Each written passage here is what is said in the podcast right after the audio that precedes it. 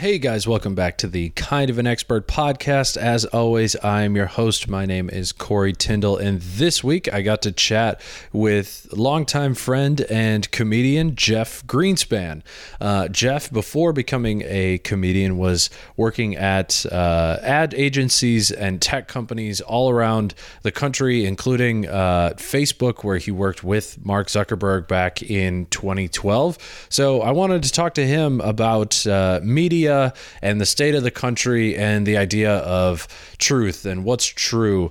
Um, revolving everything around everything that's going on and the role that media takes. So, um, as you've uh, seen from the other episodes that I've done, I really like talking about this stuff, and he's got an incredibly interesting and I think unique perspective having worked with people like Mark Zuckerberg. And I think you guys are going to really enjoy it he is actually not in New York City right now. He's actually doing live shows every other week in Chattanooga, Tennessee. Uh, it's called Bode Comedy, and it's in the lobby of a hotel room. Uh, socially distant shows, eight bucks for a ticket, and you get a free beer as soon as you show up to the show. So if you're in the Tennessee area, go check that out. He's got a bunch of New York comics on there, some of whom have uh, have been on this podcast before. So go go check them out if you're in the area, and follow uh, the new Instagram page for this podcast at Kind of an Expert to keep up with all the new episodes. New highlights are going to go up on there as well. Um, and please, I remember to like, share, subscribe. I always appreciate when you guys do that. And with that, let's get into the episode.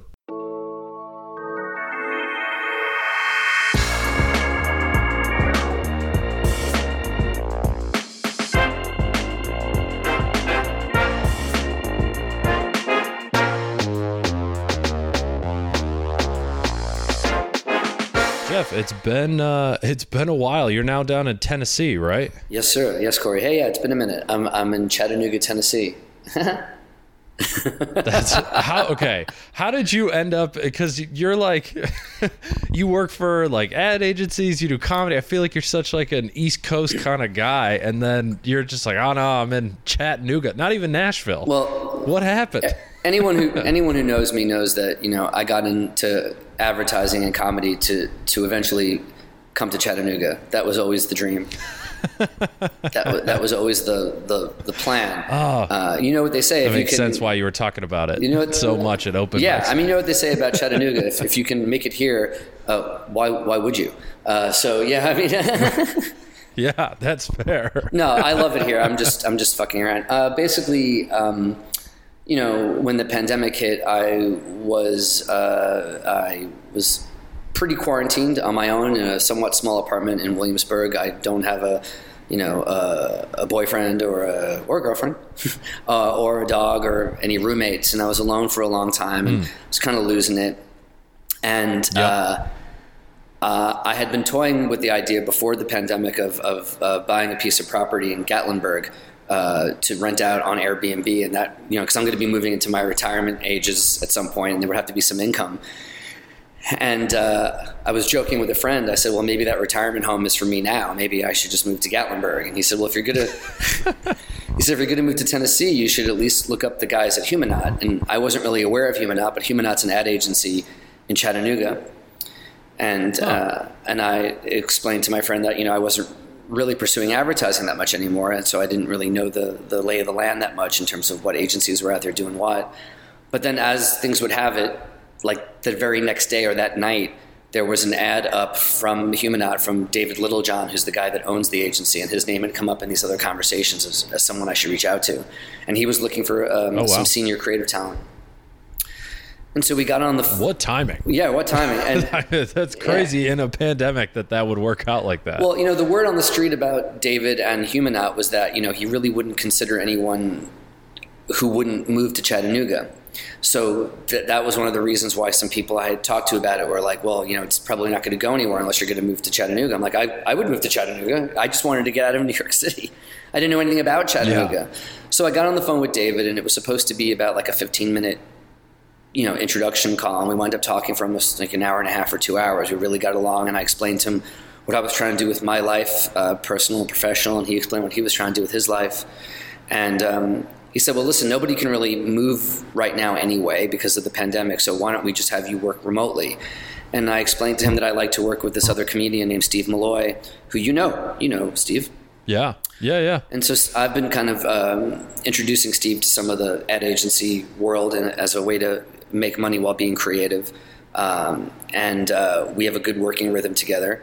And he was down for letting me work with this guy, even though he didn't really have a portfolio or anything. And we were kind of killing it. We were doing these projects, and they the agency seemed to enjoy what we were doing. And so he said, "Why don't you and Steve come down here to be comedians in residence?" And Wow. and I said, "What's a comedian in residence?" And he said, "I don't know. We'll figure it out." that is the best uh, the best kind of attitude you could hear from your boss just like hey hey we're gonna work for you and with you and we'll just i don't know we'll figure it out and most of the time when you've got someone with that kind of attitude it actually does work out Yeah, it, worked- it's it's been working out. Knock knock wood. Um, and so uh, Steve and I went down to Chattanooga, and they gave us uh, an apartment on the top floor of this hotel. It's kind of like a condo in a hotel. And we were supposed to be here for awesome. yeah, it's really wonderful. I mean, it's just I mean, I had been cooped up in a you know a small apartment. This is an apartment you can literally run around. It's got a ping pong table in the living room. Um, yeah, it's like two bedrooms, two bathrooms. It's got a beautiful view of the mountain. It's in it's in downtown Chattanooga, so you can, you know, we don't need a car. We can just bike around. And so we were supposed to be here. and it only costs $400 a month It's uh, uh, it, it's uh, you can get dinner in Chattanooga for forty two cents. It's really very. No, I'm just kidding. It's Wow. not that cheap. yeah yeah, it's not. You haven't gone back it's in old time. english times Yeah. Yeah So uh, we were supposed to be here for a month, and we were all enjoying each other. We really loved Humanaut, and they seemed to like what we were doing. So we extended it for another month, and then uh, we went back to New York City, and uh, I tried to get back involved in the in the comedy scene, which was, you know, really happening uh, mostly outdoors and on rooftops at that point. This Yep. was September. Because the last four years of my life, I've really just devoted to trying to become a better comedian uh, at the expense of a lot of advertising work. Uh, you know, uh, I didn't want some of the freelance work that I was doing to get in the way of doing the comedy, so I was like kind of passing on jobs and and the more I did comedy the, the, the lower my threshold for the bullshit of advertising was which has created Yeah. some some issues but to, to get onto the to, get onto the answer uh, I saw what the New York scene was like it really was not for me I had a pretty I had one really horrible experience it was enough that the very next morning I called the manager of this hotel and I said hey if I how much would it cost to, to get that apartment that the agency gave us? And he told me how much it was. And I said, if I moved in there, like for months, would you let me do a comedy show in the lobby like every two weeks? And we'd experimented with a comedy show when I was down here the first time. And he said, sure, let's see how it works out. And now here we are, like three or four months later, and we've had multiple sellout shows. We have like 40 to 50 people in a room that holds 200, so we're socially distanced.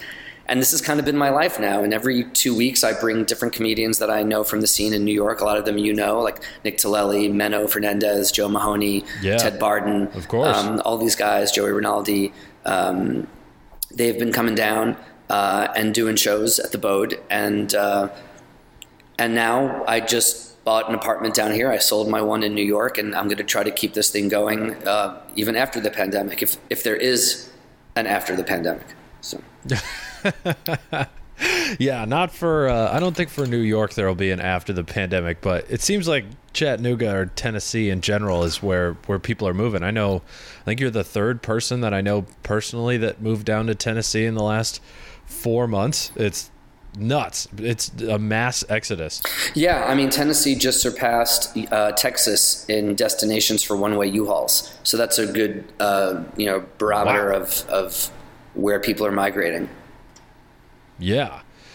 Holy shit, that's crazy. I mean, everything that you just said is awesome. Like it just sounds like you you just had an issue and made shit happen, which is what, you know, every comedian says they want to do but then are generally too lazy to actually pull off. Well- um, but I guess I guess that's where the the actual corporate experience can can help you is like you know how to push things forward. It's not just ideas. Yeah, I mean, ideas without you know a plan for action isn't really going to go anywhere. And you know, I've seen some laziness in the in the comedy community, but I've also seen a lot of my friends do really interesting things uh, in, in with what they have. I mean, I was in a position where I could pick up and leave. I, I didn't have a full time job to report to. I don't have people who depend on me in terms of family or kids or anything like that, or even pets. So I was pretty. I could be pretty flexible. But I've seen people do really cool things with with video and and and you know even TikTok and podcasts. And while those things aren't for me, that's not what I wanted to explore.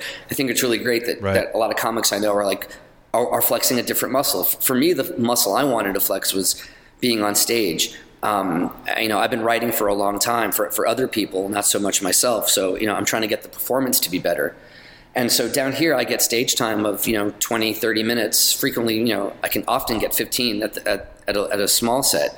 And in New York, you know, I was um, four years in now. I'd be lucky if I can get a 10, 12 minute set in New York City.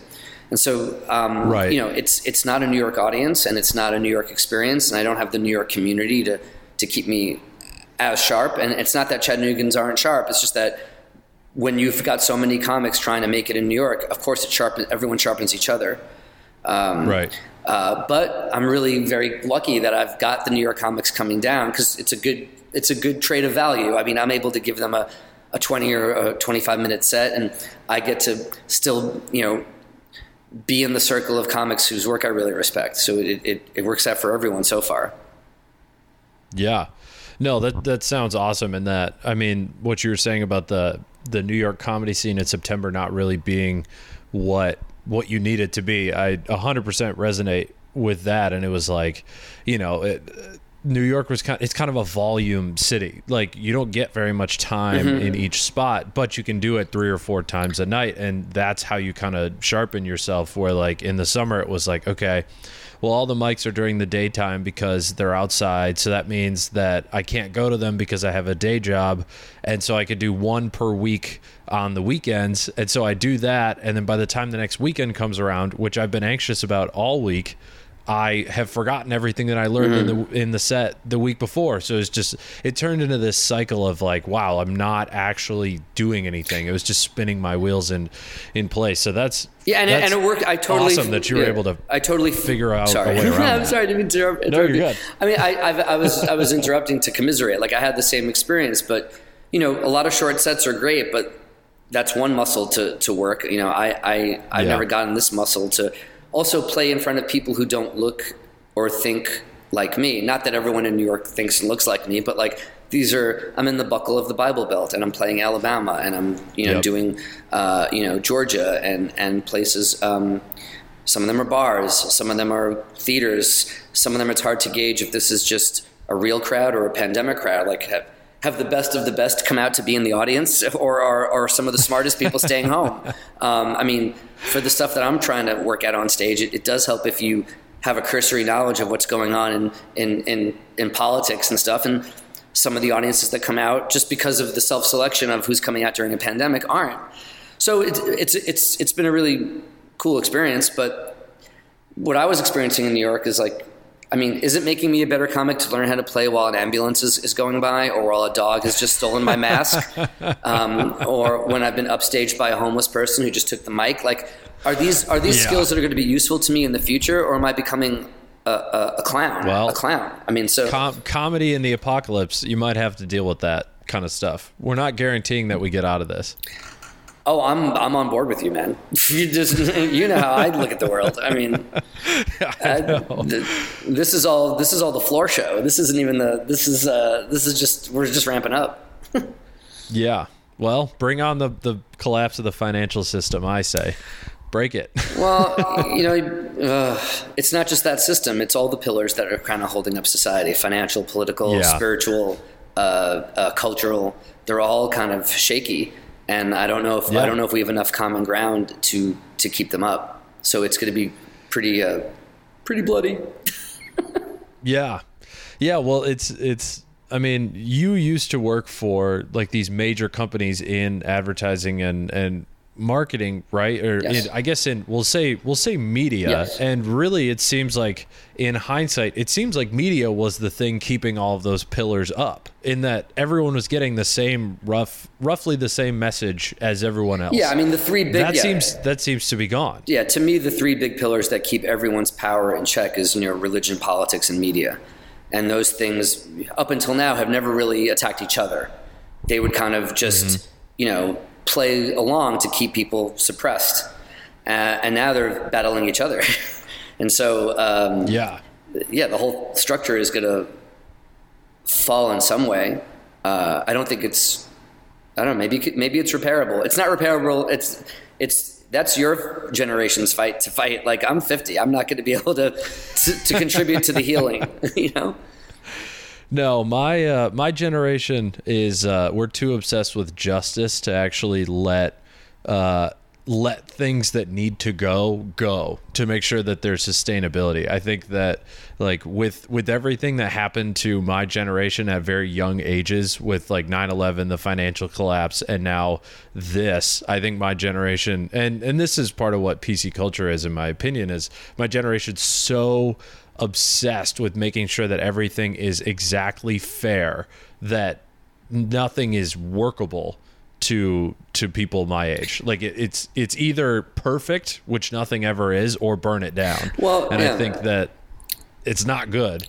It's not good, not but I, I, I, under, I, under, I, I think I, I mean, I understand where it may come from. I mean, I don't have that experience, but you know, uh, the cultures are are held together by stories. You know, tribes are held together by stories. Even brands are held together by stories.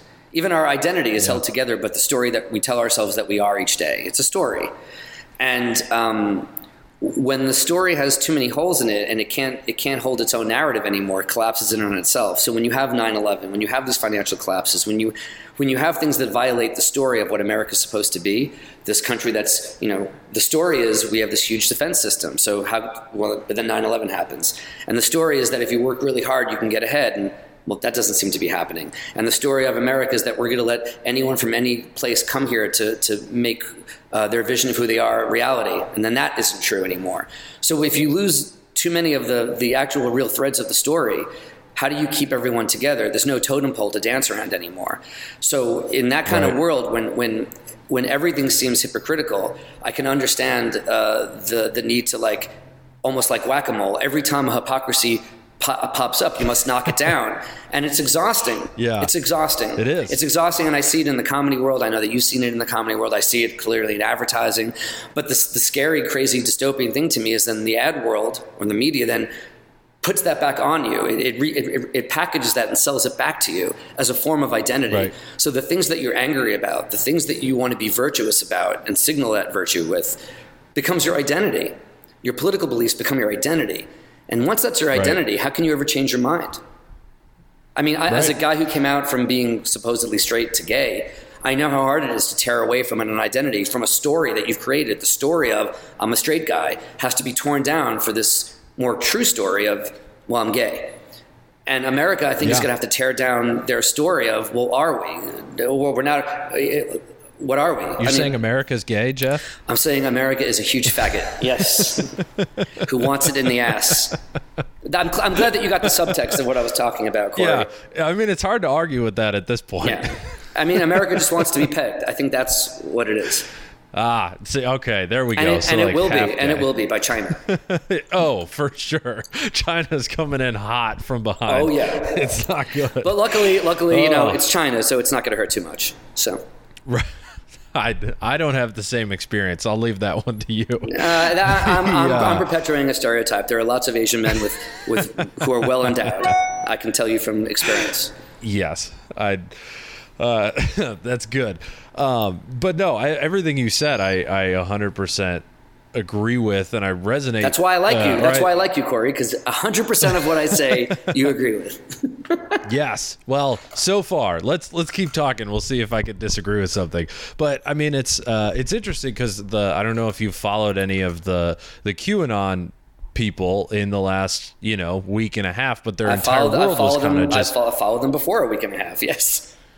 Sure. Well, in the last week and a half, their their entire world has been destroyed. Like they were, they thought, you know, on on the um, on the inauguration mm-hmm. day, they like Trump was going to come out mm-hmm. and he mm. was going to arrest everyone and he was going to become president. Mm-hmm. And then just the idea that uh, I think it was in an episode of The Daily from the New York Times, they were interviewing and they had recordings of these QAnon people that after it didn't happen, they were like, I feel sick to my stomach.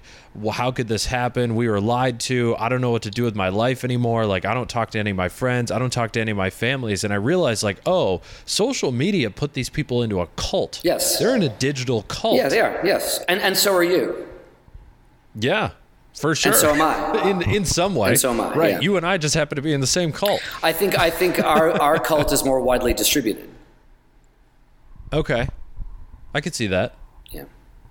It's very sad So you what's happened to some people, and myself included. It is. Well, I mean, you gotta like.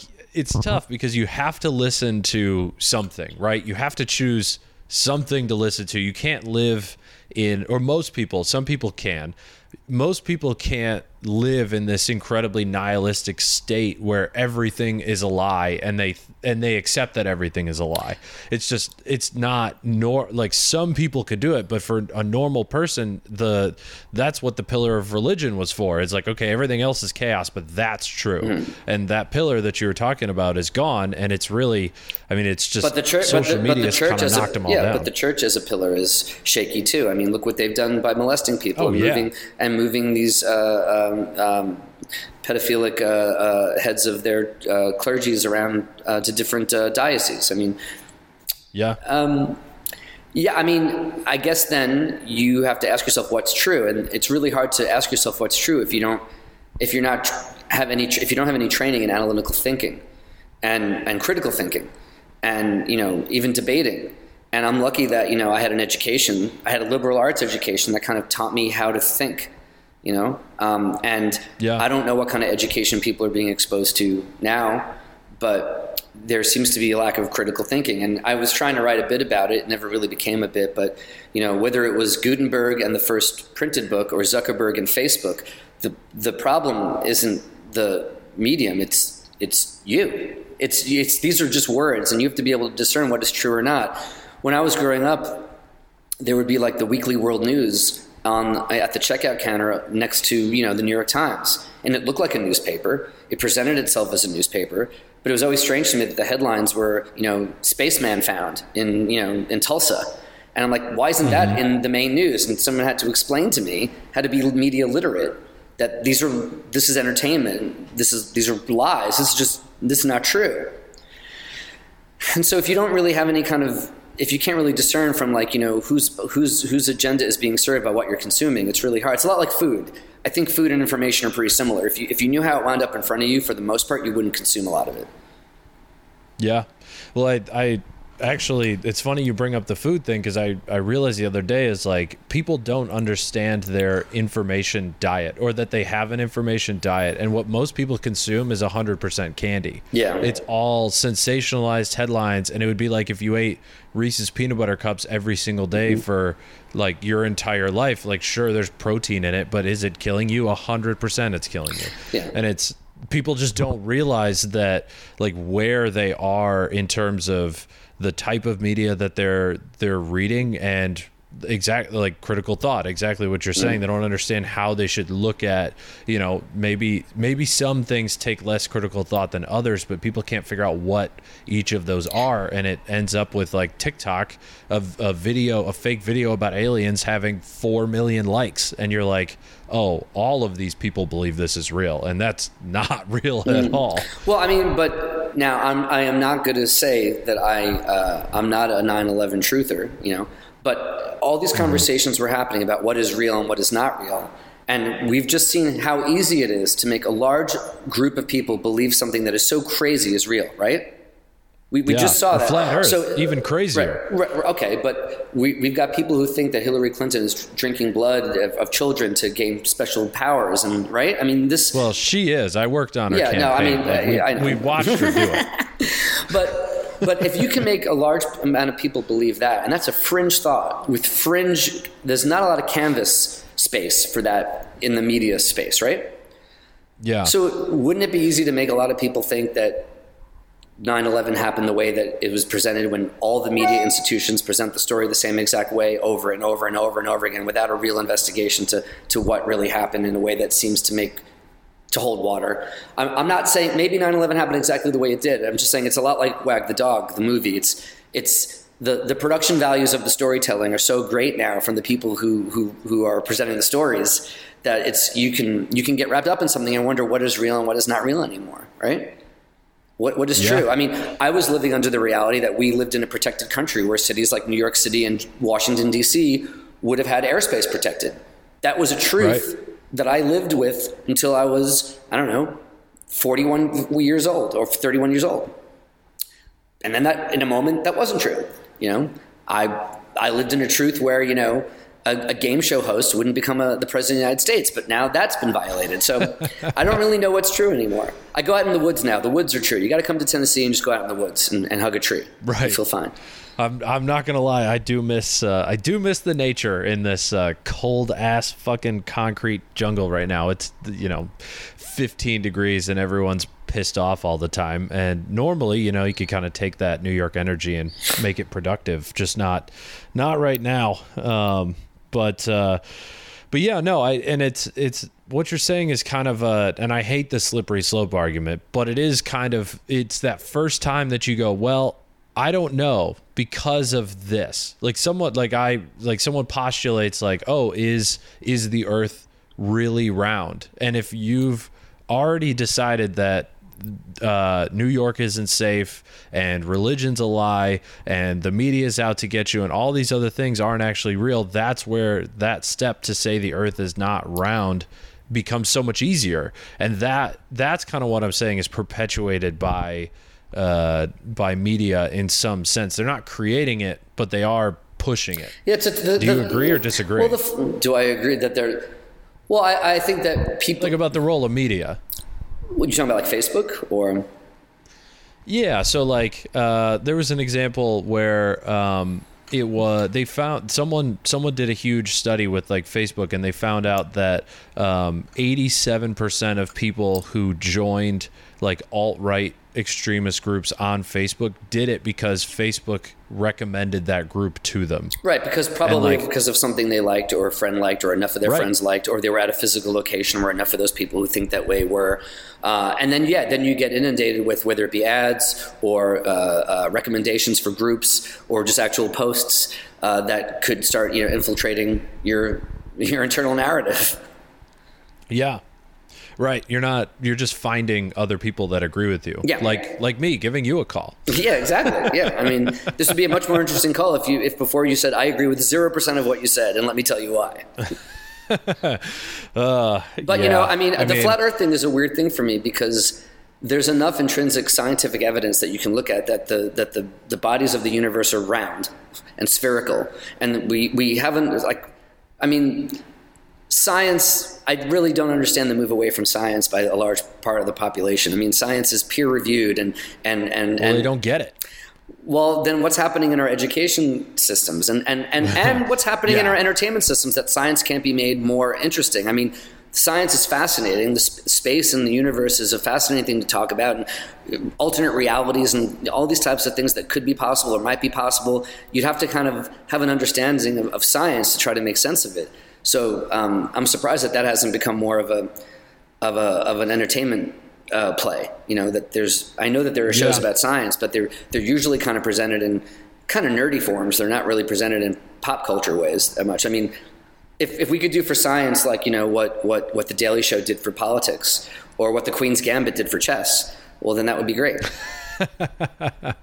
Man, that I mean that would be uh that would be cool. And I think there I think it is, honestly. Like I think uh I mean space movies have always been fairly popular, but you're seeing now the rise of Disney building a Star Wars empire and like Christopher Nolan's making a space movie and um it is it is out there but um it seems it seems to me it's it's kind of like a um a Maslow's hierarchy of needs issue, which is like it's essentially saying uh, that everyone's needs are built in a pyramid, and you can only like focus on the thing above uh, or on a higher level of thing if you've stacked Sure, at the yeah, bottom. like- so the, like the shelter and- baseline yeah. is food. Food. Right. So I one one theory that I've seen for like why this is happening and there is a pushback against education and science is that people feel like it's not important. They feel like other parts of their life are they're not getting enough of it and they're focused on getting more of it. And that's kind of where that you could argue that's where a little bit of political discourse comes from is they're like i'm blaming this person for my life sucking and until my life doesn't suck i'm not worried about any of this other shit. Hmm. is is essentially the the argument that's there. And you could poke a bunch of holes in that and say like well they're not actually as bad off. Like you know you could pay attention to science as, as long as they're not starving to death. Like they could but you know every everyone's focused on themselves right now and that's just part of american uh american culture i guess Well, it's also worldwide culture. This is not uh, a solely American uh, phenomena. What's happening? true yeah Yeah. Yeah, so Yeah, Mark, so guess- Mark Zuckerberg has succeeded in making everyone as autistic as him. Everyone now lives in a world of one. is that why he released the pandemic see this is Yeah, making of more course, sense yeah, I, just through need his- con- through- I just need context He well, he uh, a lot a lot of people know he released the virus through his uh, uh, Jew laser beams. So Yes. Oh, I love the Jew laser beam theory. Me too. Just from a like a real uh a real just it makes zero sense type of vantage point. Mm-hmm. But, you know, she's not the only one. And that's uh for for anyone listening who doesn't know what we're talking about, there's uh a congresswoman who thinks that a that the Jews started all of the California wildfires with space lasers. Um, and this is like a real thought that she has. And I guess getting back to media, like, where the fuck does that come? Like, where does that come from? Is it really just a spun out version of what we've been talking about, where it's like, well, if that's not true, then this isn't true, and if that's not true, then this is true, and like, or is it mental illness? Do you think?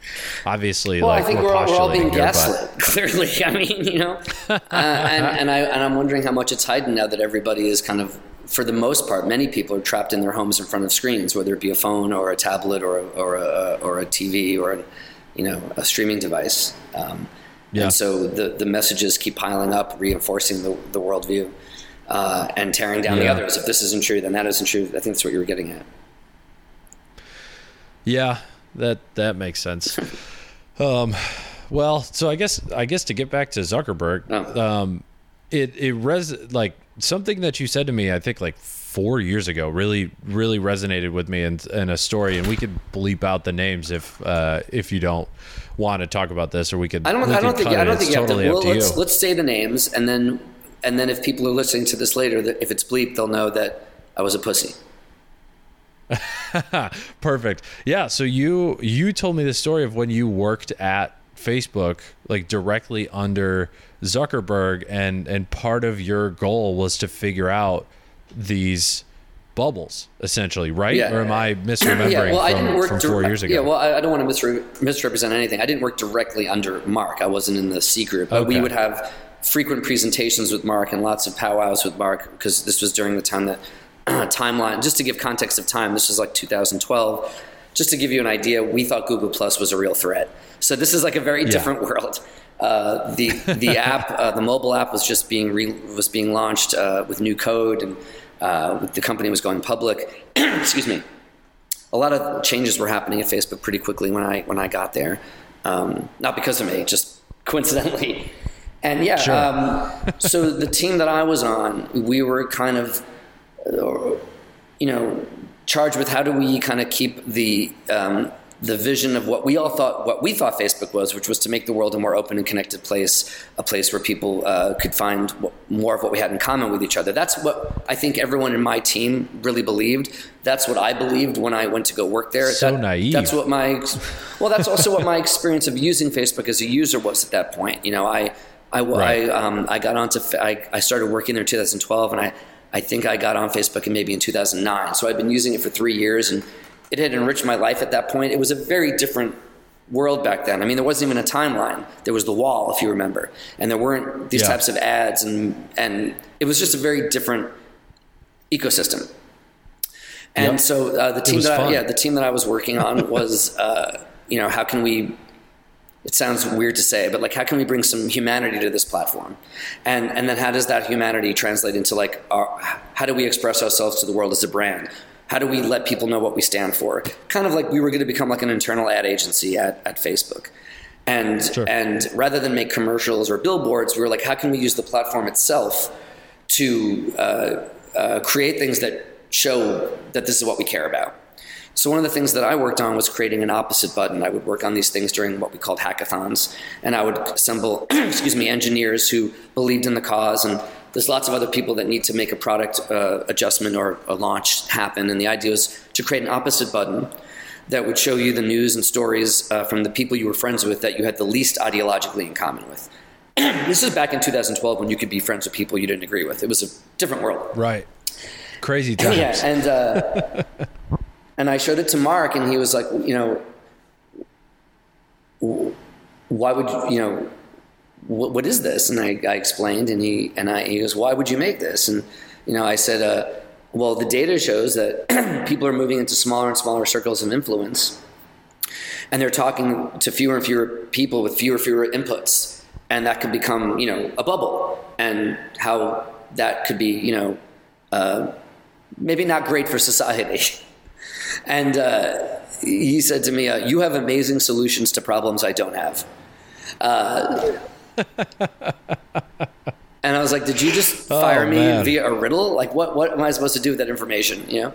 Uh, but you know, M- Mark was seeing things in a very different way, and you know, and what I was working on, and, and I think what the team I was on was working on was really not a priority to him. His priority was squashing Google Plus and and and launching Timeline.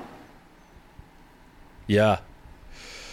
So, I mean, obviously, uh, that button would have been quite quite helpful at this point. So I guess it's kind of like like why not throw it in at that point? What is the thinking? I understand the idea of like, oh no, this isn't a huge priority, but if it's made, then why not put it in?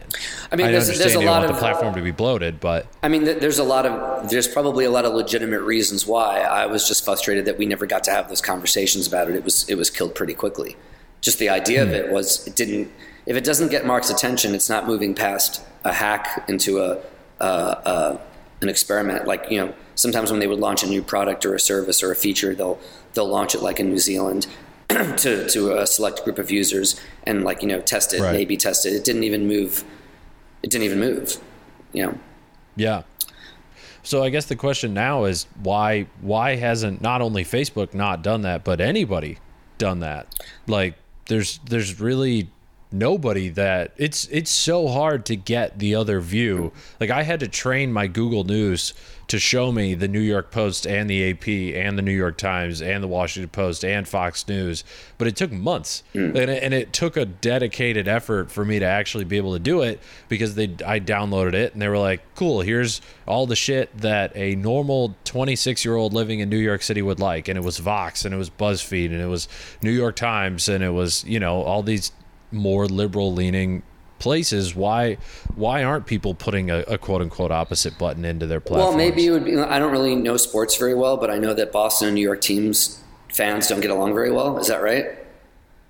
Uh yeah for the most part. It's a it's a rivalry. So maybe it's not great to put them all in the bleachers together haphazardly right like I, I, don't I don't huh. I don't know. Well, I mean maybe that was the reason. Yeah. I, I, I, don't know. I mean from a brand perspective I could there are hurdles to launching something like that. It, it kind of by just by just launching it it admits that the platform as it is might be a problem. Right?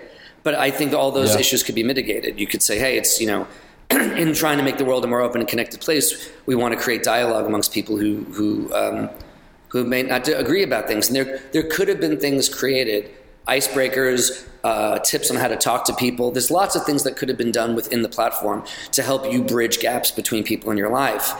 But those those gaps are much wider now, uh, nine years later. I mean, the, like I said, right. the platform was not what it is now. It was not death threats, and I mean, there was always hate speech on Facebook, and it was it was removed sure. pretty, you know, as quickly as I as it could from what I saw. Um, but you didn't you didn't have groups just dedicated to to hate like you do now. That that's not what Facebook was when I was there. And if, or yeah. if it was, I wasn't exposed to it. Right.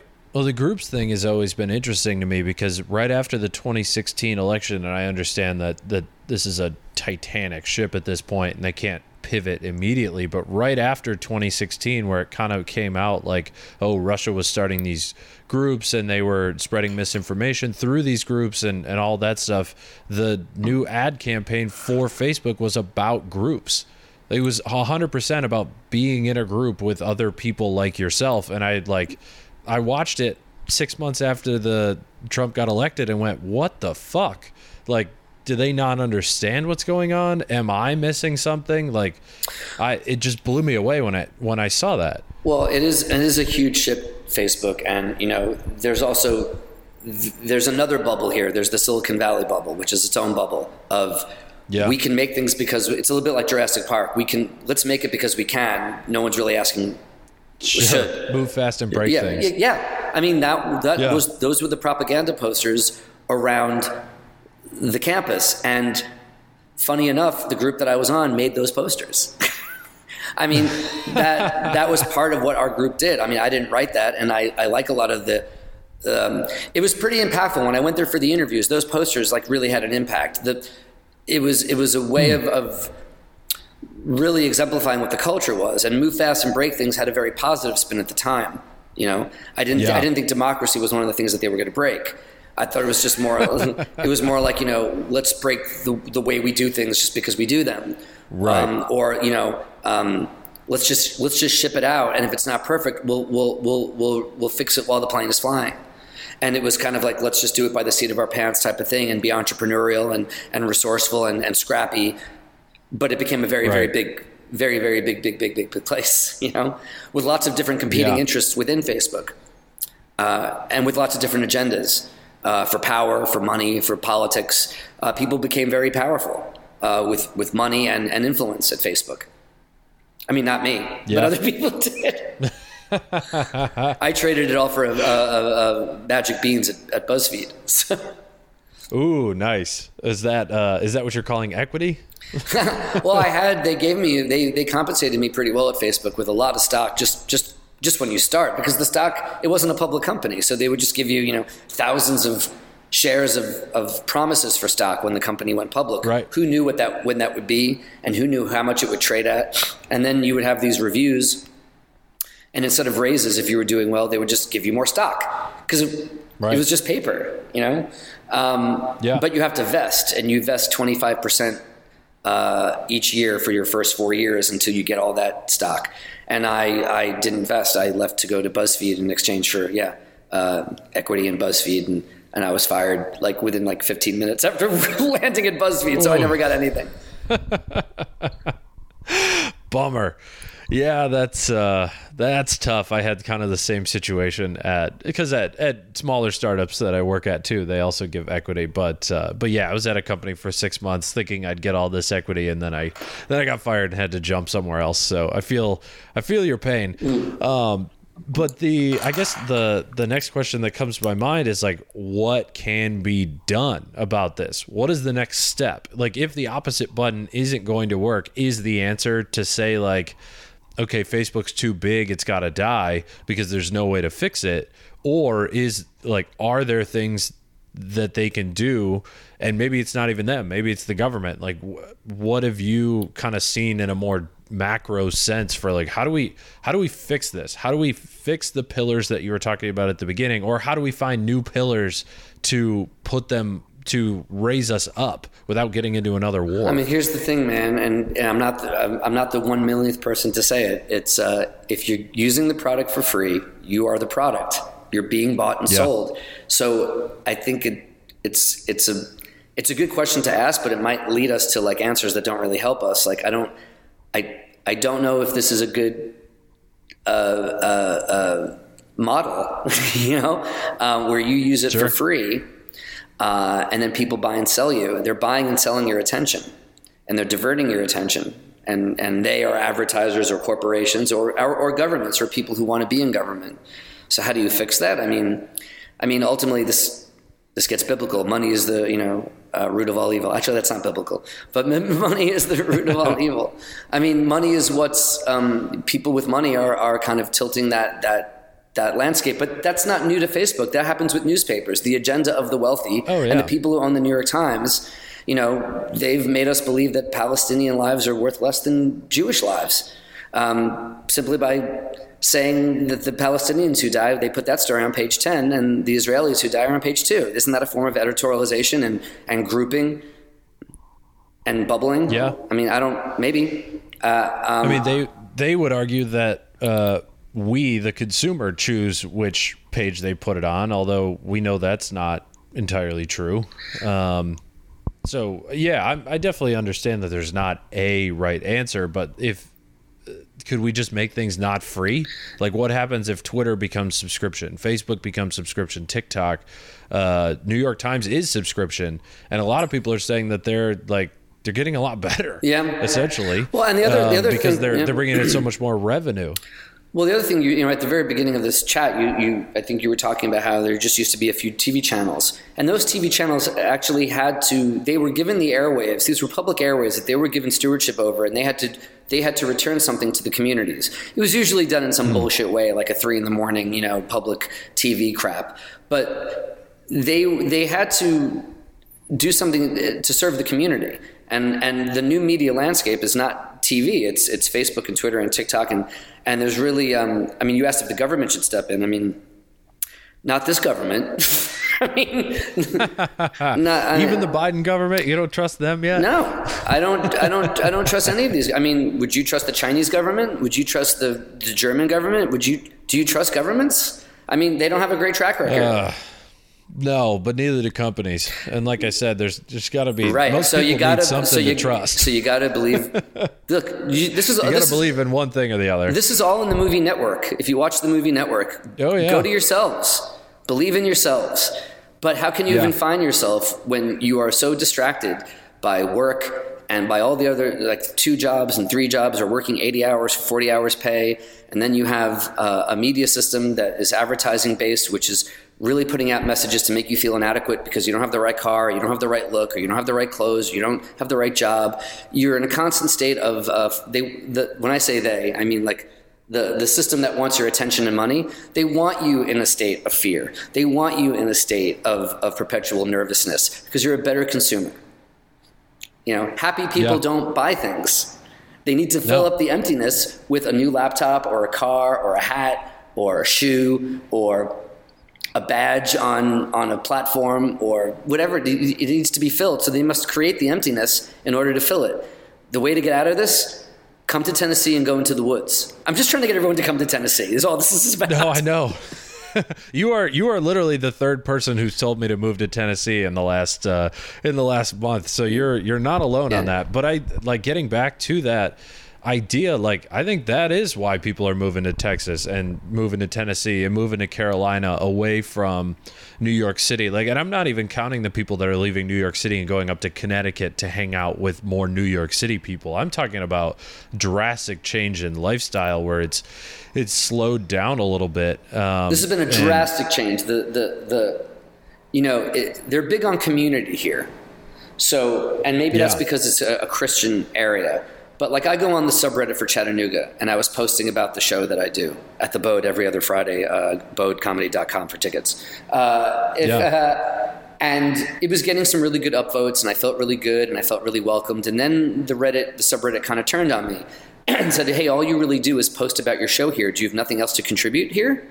And I'm like, "No. I'm just I'm just promoting my show. Like to me, this was just a, a board for things that are happening in Chattanooga." And the mods wrote to me and they go, We try to have a sense of community, like maybe like comment on other people's posts or engage with people. And so I did. And then the same thing happened on Facebook. I was promoting the show on a Facebook singles uh, page for Chattanooga singles. And the head of that uh, board wrote to me and said, All you really do is promote. Are you going to engage? And then there was like a, a, a, sex chat room I was in to try to hook up with dudes in Chattanooga. And then I got kicked out of the group. and then I asked, what did I do? Uh, did I do anything wrong? They go, all you really do is post about hooking up. And then I realized like everywhere you go here, it, it they don't want it to be a transaction. And I'm a New Yorker, right. and, or I've lived in LA and London. And I think these are transactional cities where everyone's hustling so much that you, you engage just to get what you each need out of it in that moment. And that can also leave you feeling kind of empty and wondering who you are because you know uh, so i'm really surprised by people's uh, openness to have a real connection with people and i've i've embraced it i've i've I've, I've, I've risen to the challenge of not just promoting shows, but trying to meet people in the community and, and be involved. And um, it's, it's, it's, it's a different experience for me. Yeah, no, I mean, I you're talking to someone who who grew up in, the Midwest. Like I experienced it in the other way of moving to New York and wanting to connect with people in more of a, you know, in more of a real way. And uh, thank thankfully you you weren't off put by it. I think uh, because you're a little bit older, but there were plenty of people in the New York comedy scene that were like, "What? You want to like fucking get a drink and talk? Like what is?" What is this? Like, no, no, you we do open mics next to each other and that's it. And it's like, oh, okay, I guess that's how this goes here. And there's still like, obviously, there's still uh, a little like I've shifted a little more towards a New York attitude, but but all of my best best friends in the city grew up in the South or in the Midwest, huh. and I like, and it's it's interesting to hear you say that with. Um, like down in Chattanooga that you're you're realizing exactly what I realized in an opposite way, uh, going the other way. And I don't, I mean, I don't know which way is is better. I guess like a lot of people would say the slower way in in the Midwest and in the South. Uh, leads people to be happier, but it also leads some people to be frustrated by like I feel like I'm trapped. I feel like I can't get out. So uh, I'm glad you're enjoying it for right now. For right now, I mean, I don't know if it'll become suffocating in the future. I mean, there's also an anonymity that comes with living in New York because everyone's in uh, a, a, bubble. And I mean, you, right. you could do 10 horrible things to human beings before you even get to work, and no one will ever know what you did. Here, if you spit on the street, someone's going to be like, hey, that that's the comic who just spit on our street. Yeah, Jeff, you know? Jeff, the comedy guy from the hotel, just spit on our yeah. street. Nobody go to their show. Yeah, that'll happen. I'm telling you. Yeah, I know. Why do you think Midwesterners are so fucking nice? Uh, well, we have to be. oh, that explains so much. oh man, I mean the so that's that's kind of what I was getting at with um, with like millennials being obsessed with with justice is what you were saying with like there is no right answer. We can't trust corporations. We can't trust companies. And so the the question becomes like, okay, what do we do? Because I think most people between our age brackets are all have relatively the same feeling of like this is all shit. Everything that I've learned is wrong. But so what do we do going forward? And it's just, at least in my opinion, just being angry about everything and saying like, I hate it, so we're just not going to deal with it, or I'm going to run into the woods. Like that works for for individuals, but as a whole, like what do we what do we do? Are there other things that we could rally around? Well, you know, anger makes sense because that's the second stage of acceptance, right? First, there's denial, which we've been in, you know, and yeah. then there's anger, well, and then there's so I guess next yeah. is, is negotiating. Oh, Biden's not that bad, and then there'll be you know uh, uh, depression, and then I guess acceptance, yep. and that cycle. I mean, I don't think that's a good cycle. I, I a part of me kind of almost wanted Trump to win again, so this vending machine would finally tip over and all the candy would fall out. Now it's teetered back to. I mean, people it's it's sad to see how the pandemic has and and how awful Trump is has made people just want us to go back to what it was, which really wasn't great. And I'm saying that as a white guy who has done okay. Like I can't even imagine what the world is like for someone more marginalized than I. I mean, I'm a gay guy, but I'm not a person of color, and I haven't had that experience. I mean, it, it hasn't been good for a lot of people who have been economically marginalized or culturally marginalized. So the idea of going back to what it was, I thought this was a chance to maybe rebuild something new. Um, you know, Steve Malloy yeah. had a really good and You know, we were talking about the Capitol siege and how you know these people were kind of let in, and if if the Black Lives Matter movement got within a block of that building, they would have all been, and they were attacked. Um, and the right. reality is because the people who run the Black Lives Matter movement, if they get into that building, they're going to set up a new government. They're not going to steal podiums and kill people. They're just going to set up a more efficient government, you know. And right. that's what they don't want, you know. So, yeah, because um, you know but maybe maybe not. I mean, I will say this: the left doesn't really seem to know what they want. I mean, look at Occupy, Occupy Wall oh, Street, no. and um, the left eats its own. That's right. That's but how then, they roll. But the right knows what they want: kill Pelosi. They they're all they get right. it. They they know what they want. I mean, and even the ones who don't believe in it are like, well, yeah. we're going with this. It's an easy message: kill Pelosi. It fits yeah. on a bumper sticker. Let's go with it. Right. Who needs nuance?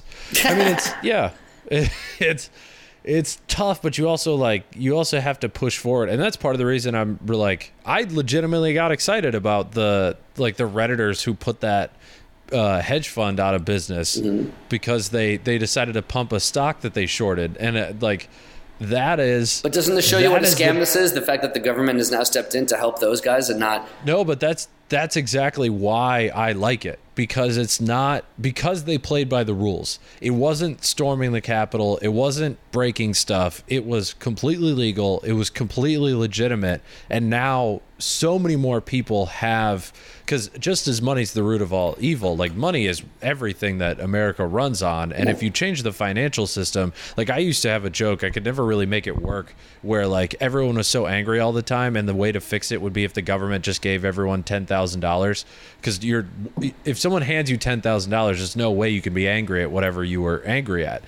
Um, and that's, I mean, that's the whole point behind UBS. Well, maybe maybe of, we should just send or- everybody out. Maybe we should just send everybody a pinata because that way they can get their frustrations out and smack it open and then Right. get their six hundred dollar check pinata inside. with.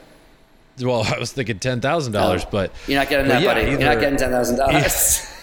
no, not even a little. But that's but that's why I like what the redditors did is like they showed everyone it's a sham, and then all these trading people were like, "Oh no, we're not going to let you break down our financial system." And now everyone, everyone in the country understands that finance is a sham and how it's a sham. But I- not I- just but that I would oh, argue- the, the Wall Street guys are ripping us off. I know, but but like this is how they're doing it. But Corey, I mean, you can go back to that Leonard Cohen song, which was written, you know, decades ago. Everybody knows. Everybody knows. I, I, I, don't, Yeah. I don't think awareness is the issue. I think what we need is some kind of plan for a change. And so the trouble is, just like if you've been in therapy and you want to change yourself, you have to leave one shore to get to the other.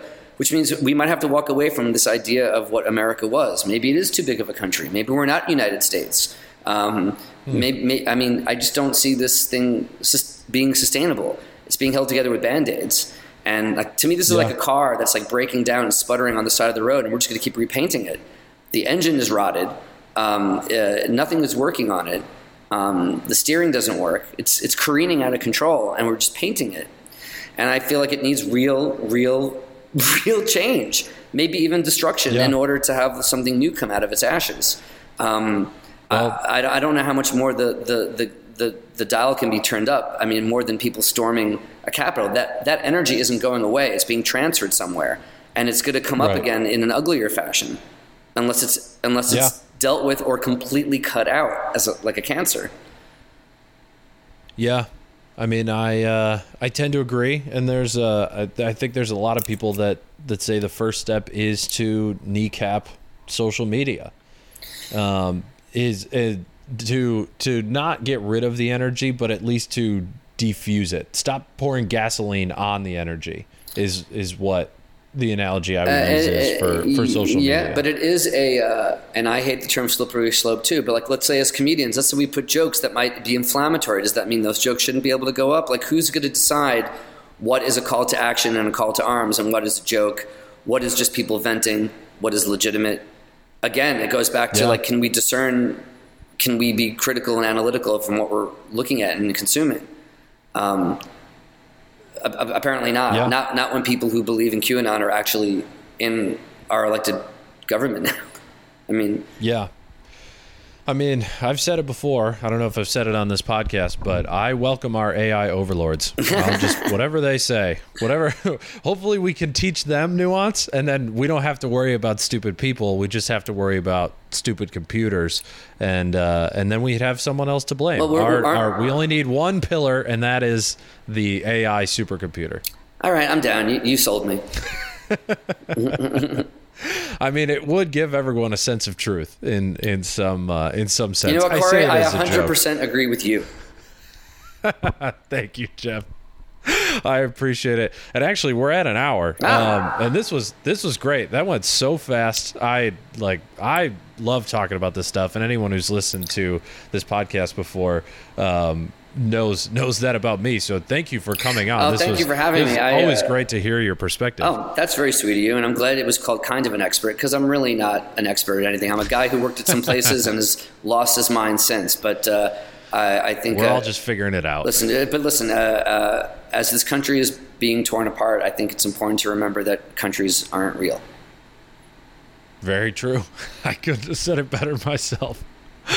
Oh, Jeff. All right, so I'll put uh, I'll put some stuff in the in the show notes for uh, like plugs where where people can find you on Instagram. Like I said, I've got a bunch of people in moving down to Tennessee, so I'll put all that in there. But if you also want to plug uh, at the end of this, um, go ahead. Yeah, can I, like right now with my voice. Yeah, yeah. well, I'll I put run, it in the show notes too. I run a show every two weeks at the Bode uh, Hotel in downtown Chattanooga. It's the first and third Friday of every month. It's eight bucks, and that comes with a beer. So it's pretty much a free show. You're pretty much just buying your What a beer. in- deal. yeah, you're pretty much just buying your beer in advance, so we know that you show up. and then we pass a bucket around for tips. And, and so far, everyone's no one's walked. We've all had a great shows. We're, we're distanced, uh, and you have to wear a mask when you're not sitting at the seats. And uh, we've got a, a different group of New York comics coming down each week, and and we mix it up with some Nashville comics and of course Chattanooga comics and Atlanta comics. Brock Savage is on the next one. Ted Barden's on the next one. We just had Destiny Dunkel Wow. down here. Uh, we got Nick Tillelli and Travis Grant coming back. We got Greg and Rob, the twins, are coming down with uh, James Pontillo and Farouk are going to be down on the show at some point. Eric Newman, nice. Eric Newman, who's you know from the cellar, he's coming down on the 19th for a Yeah, show. yeah, he's great. Yeah, and Stephen Malloy is hosting that show. So if you're in town or in the area, swing by. Uh, we'd love to have you here, and you can get tickets and the schedule at bodecomedy.com. That's B O D E comedy.com. Awesome. Perfect. Well, thank you so much for doing this, Jeff. We'll uh, we'll have to do it again sometime, and hopefully, Do people uh, make it through to the I'll see you plug? Do soon. people listen all the way to the plug? What do you think? oh yeah, They listen all the way yeah, through? yeah. All right. Most most people that listen to me uh, get through get through at least uh, half the episode in one time, and then another half the other time. Okay, so I look uh, forward to- it's it's rare that people quit uh, a third of the way in. All right. Well, I'm, I'm, I hope people enjoy both halves. Yeah, I'm, I'm sure they did. I definitely did, and uh, we'll have to talk soon. All right, Corey. Thank you for this, buddy. Yeah. See you, man. Bye bye.